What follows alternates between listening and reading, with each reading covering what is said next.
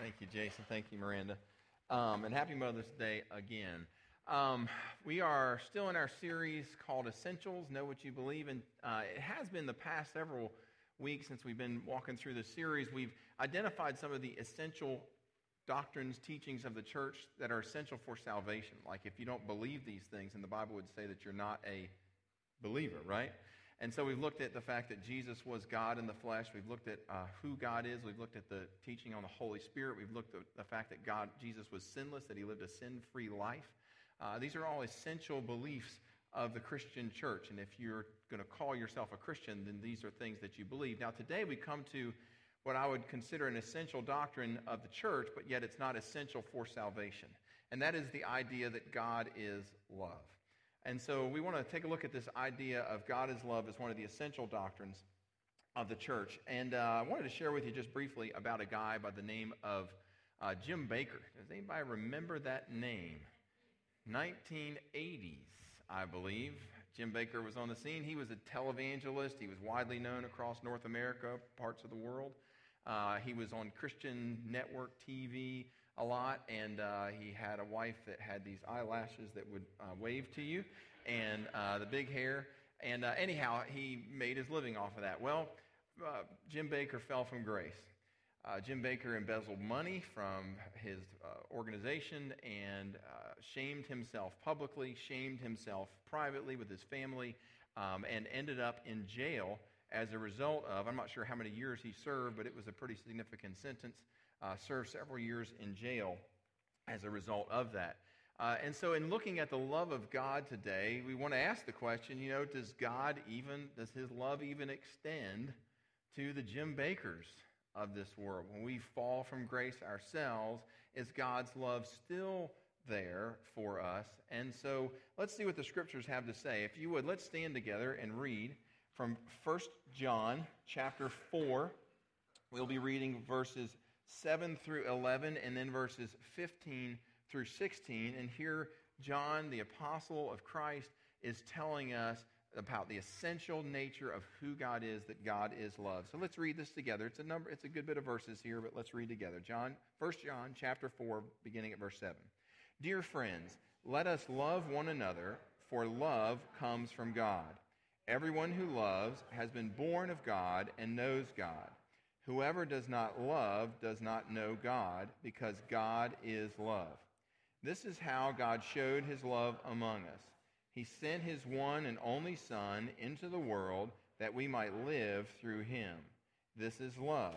Not that we loved God, but that he loved us and sent his Son as an atoning sacrifice for our sins. Dear friends, since God loves, loved us, we also ought to love one another. And then verse 15 if anyone acknowledges that Jesus is the Son of God, God lives in him and he in God. And so we know and rely on the love God has for us. God is love. Whoever lives in love lives in God and God in him. You may be seated. All right. There's a whole lot of God is love in there right? A whole lot of that going on there in those scriptures. And I think this is the single most compelling statement in all of Scripture that declares that this is part of the essential nature of who God is, that God is indeed love. Um, in other words, the Bible wants us to understand that love is not something that God does, love is not something that God shows, but rather love is an intrinsic part of who God is. It's at the very core of his own identity. And so the fact that God shows love, the fact that God uh, does love us, is just an outpouring of his essential nature. You follow that? So I think it's important here at the front end that we define what love is. You say, Gordon, I mean, come on, everybody knows what love is. Well, may, maybe so, but let's just take a look at how it's defined biblically. There are four Greek words that can be translated into our one English word for love. And we'll pop these up here on the screen for you. The first of those Greek words is the word storge. The word storge refers to a kind of love that a parent has for a child. It is a familial love, it is a family love. This is when a mother loves her children. This is that kind of a love. And interestingly, though, this word storge in the Greek is never used in the New Testament. Never occurs. There's a second kind of love that is uh, identified by the Greek word eros. And this is a romantic kind of love. This is the kind of love that a husband has for his wife, a wife has for her husband. And uh, interestingly, again, this eros love, this word eros, never occurs in the New Testament. Never appears. There's a third kind of Greek, there's a third Greek word that can be translated love, and that's the Greek word philos. And this is where we get our word Philadelphia from, right? The town of, you ever been to Philadelphia? It's not that. But anyhow, the brotherly love. So I grew up up around that area. That's not, believe me. Um, but in any case, uh, so philos is a brotherly, a warm kind of love between two human beings. And interestingly, this word philos in the Greek does occur in the New Testament, but it never occurs referencing the kind of love that God has. There's only one Greek word in the entire New Testament that refers to the kind of love that is used to describe the kind of love that God has, and that is the word agape. Agape is a word that is exclusively referring to the kind of love that God has. It's not family love, it's not romantic love, it's not warm brotherly love. Rather, this is divine love. This is love that has no desire for self gain or self fulfillment. It's rather, it's just, it's love that just gives with no anticipation of anything being given back in return. Its only motive is the welfare of the object of the one to whom it is loving. And you remember what Jesus said in John chapter 3 and verse 16. He said, For God so loved, and the word that's there in the Greek is agape. God so agaped the world that he did what? That he gave his best. He gave his only son. He gave his son to those that despised him. He gave his son to those that rejected him. He gave his son to those that dismissed him. He gave his son to those that didn't want to have anything to do with him. And yet, God, because he is agape, because he is love, he gave his son anyway. Why did God do this? Very simply, because it's at the core of who God is. He gave even when those that he gave Jesus to rejected him. So when the Bible talks about the love of God, this is what we're talking about. This is what it means it's a divine love, a Savior love. And God is the living embodiment of what agape means um, in action. You say, well, Gordon, I mean, all that sounds great, but what proofs do you have that this is really who God is? I mean, it's really nice for John to say God is love, but how do we know? How can we know for sure that this is at the core, at the essential nature of who God is? Well, one of the greatest proofs that the Bible gives us that God is agape comes in the person of Jesus Christ himself. Over in Romans, I'm, I'm sorry, in John chapter 14 and verse 9, Jesus said, He who has seen me has seen the Father. So, hey, look at me. Look at how I act. Look at what I do. You can see that, it's innate, that love is at the core of who I am. And if you've seen me, you've seen the Father, well, you have a good idea of who God is and what his essential nature is. Colossians chapter 1 and verse 15, the Bible says, Jesus is the visible image of the invisible God. He's the visible image of the vi- invisible God. And Hebrews chapter 1 and verse 3 says that Jesus is the exact representation of what of God's being. In other words, every act that Jesus did, every deed that he performed, every sympathy he showed for the sick, every pity he showed for the poor, every compassion for the depressed and the oppressed, every clemency he had for the guilty, his help for the hurting, his patience for his friends, and his mercy on his enemies, every bit of this was God's love on display. Do you get it? Jesus is the visible image of the invisible God. When Jesus himself acts in love all over the New Testament, we say, okay, well, then that's reflecting who God the Father is, the Trinity. And nowhere do we see the agape love of God more on display, more powerfully and more compellingly than on the cross when Jesus was on the cross. Jesus said in John chapter 15, there is no greater love, no greater agape than one person would have than one person would lay down their life for another. 1 John chapter 3 and verse 16 says it like this. By this we know what we know what love, that is what agape is, namely that Jesus Christ laid down his life for us. Now, why does the Bible say this? Why does the Bible present to us the cross as the most compelling, the most convincing proof that God is love, of the love of God? Well, I got two reasons for you. First is, first reason why the Bible presents us the cross is because of the spiritual condition that every member of the human race was in before Jesus went to the cross.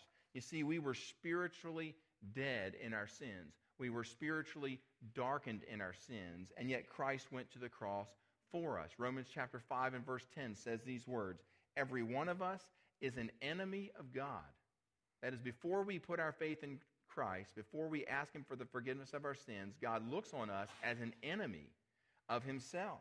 And then John chapter 3 and verse 36 says, We have the wrath of God hovering over us, the wrath of God sitting on us over our lives. Friends, this is not a pretty picture of what our relationship to God the Father looks like before we accept Jesus and before we have the forgiveness of our sins. That the wrath of God is literally hovering over us. Um, God, judgment is awaiting its turn uh, to take uh, its, its role, its place on our life.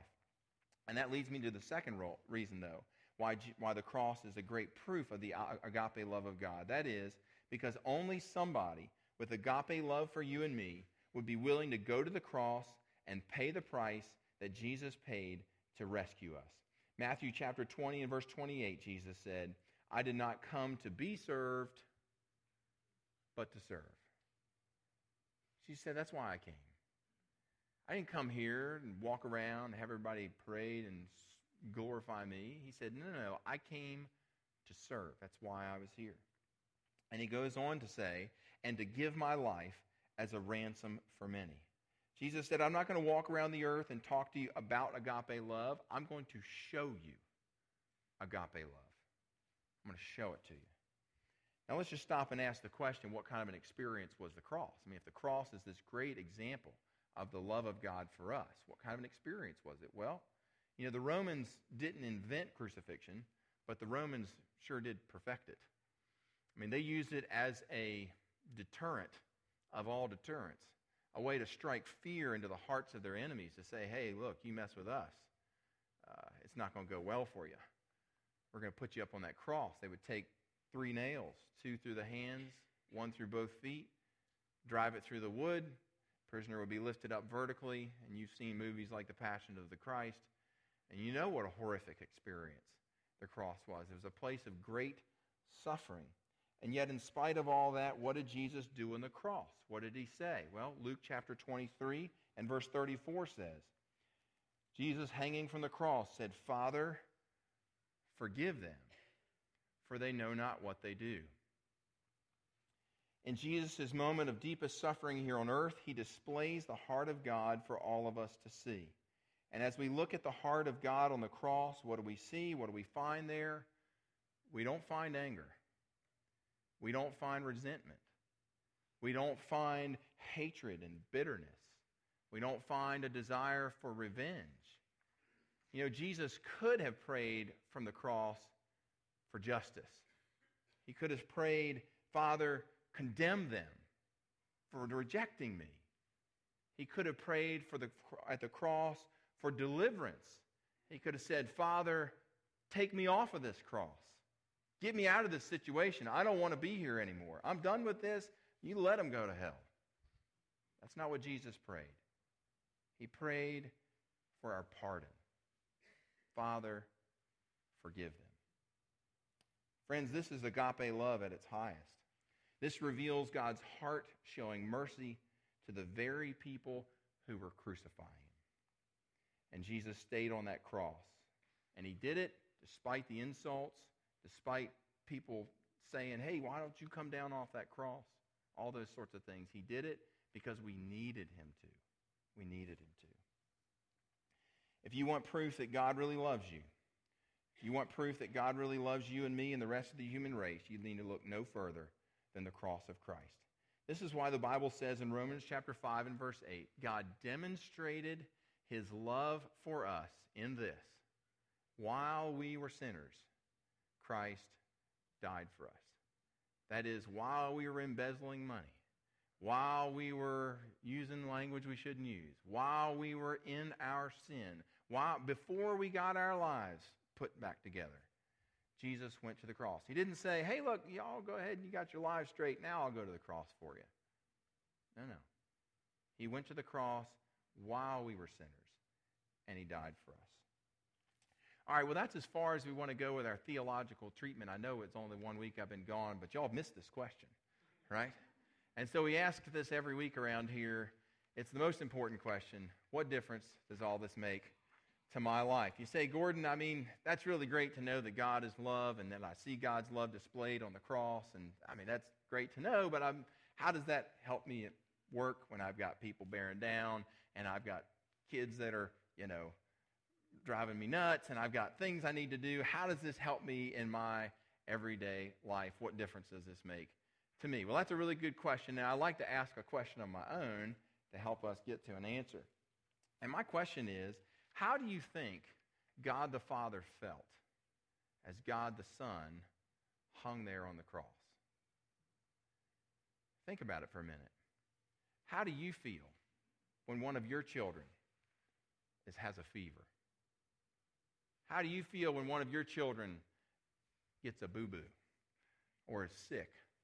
Or when, the, when they show up and they've got tears in their eyes because the cruel world hurt them that day? I mean, how do you feel?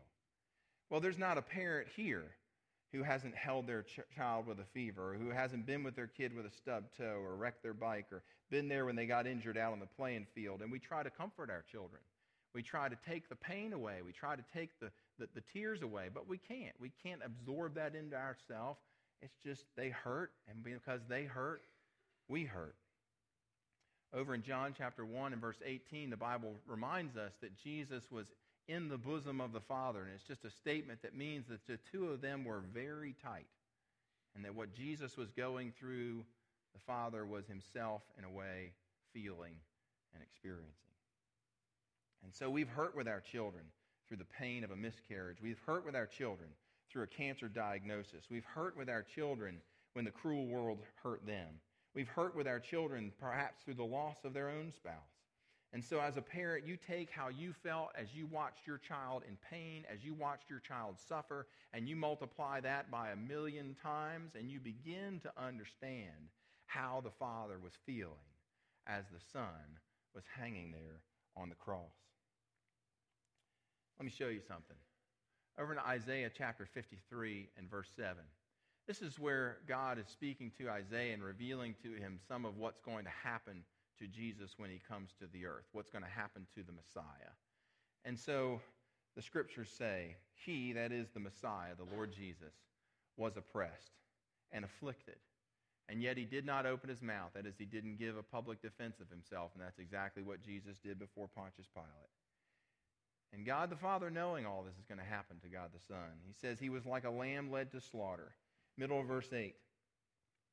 He was cut off from the land of the living for the transgression of my people, to whom the stroke was really due. In other words, we deserved what Jesus experienced on the cross. So God the Father knew that this was going to happen to the Messiah, to the Son, and yet he sent him anyway. Verse 9 he was assigned to a grave with the wicked, even though he had done no violence, nor was any deceit found in him. You know, again, all this is recounting the agony and the suffering that will happen one day to the Messiah as these words were spoken 700 plus years before.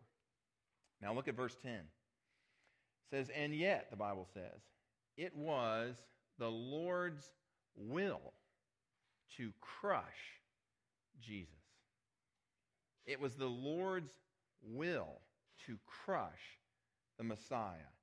And it was the Lord's will to cause him to suffer.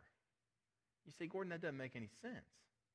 Why would God the Father be pleased, declare it his will, to see God the Son suffer like this?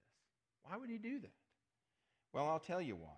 The answer is very simple because God loves us. Because God loves us. That's why. God knew that only by sending his son Jesus on the cross could salvation and deliverance for you and I in our sinful state take place. God knew that only by crushing Jesus on the cross could God pardon our sins and rescue us from an eternity apart from him. Remember, God is holy. God cannot accept contaminated us into his holy presence. He would pluck us out of eternity if we ever showed up there without the blood covering of Christ over our lives. And so God sent his son in order to adopt us as his children. He sent his son and was pleased, it was his will to crush Jesus on the cross. Somebody had to pay for your sins, and God was willing to send his son to do that. Friends, God loves us so much that there was no price that God was not willing to pay to rescue you and me. You know, there's a great evangelist from the 19th century. His name was Dwight L. Moody, or some called him D.L. Moody. Moody was a young man when he moved to Chicago and began pastoring a church there. He went out of town one Sunday. Maybe he was going to go run. I don't know. But in any case, he went out of town one Sunday, had a visiting preacher, guy by the name of Henry Moorhouse, to come and preach as the substitute that Sunday. And so he went away, did whatever he was doing, and came back. And he asked his wife, he said, How did Moorhouse do? She said, Oh, Moorhouse was great. He was fantastic. She said, I liked him very much, but he preaches very different than you do. He said, Well, how so?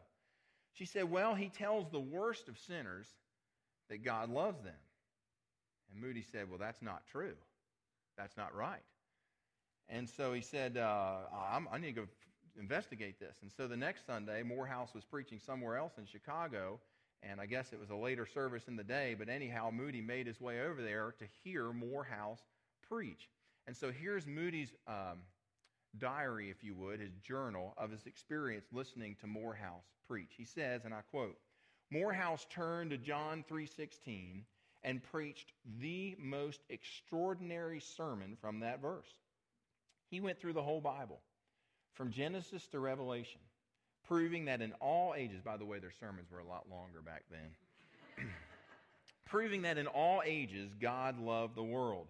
Moody said, Up until that time, I never knew that God loved us that much. He said, This old heart of mine began to thaw out. I couldn't hold back the tears. He said, Moorhouse beat that truth down into my heart, and I have never doubted that God loves me since. He said he goes on to say, I used to think that God was standing behind the sinner, ready to hack us down with a double-edged sword. He said, Now I realize that God is standing behind the sinner with his arms open wide, saying, I love you. You're my child. Look at what I've done for you. Come to me.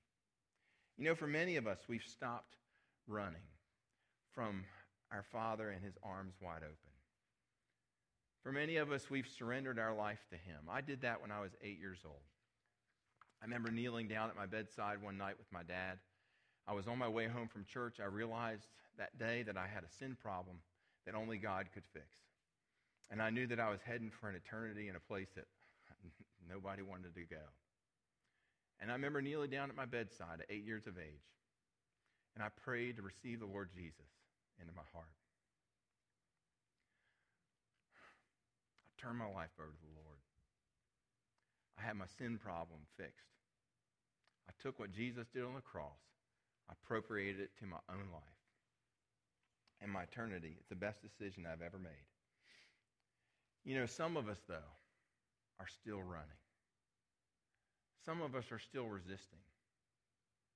Some of us are still fighting. Friends, God is not standing behind you ready to hack you down. God is standing behind you with his arms open wide.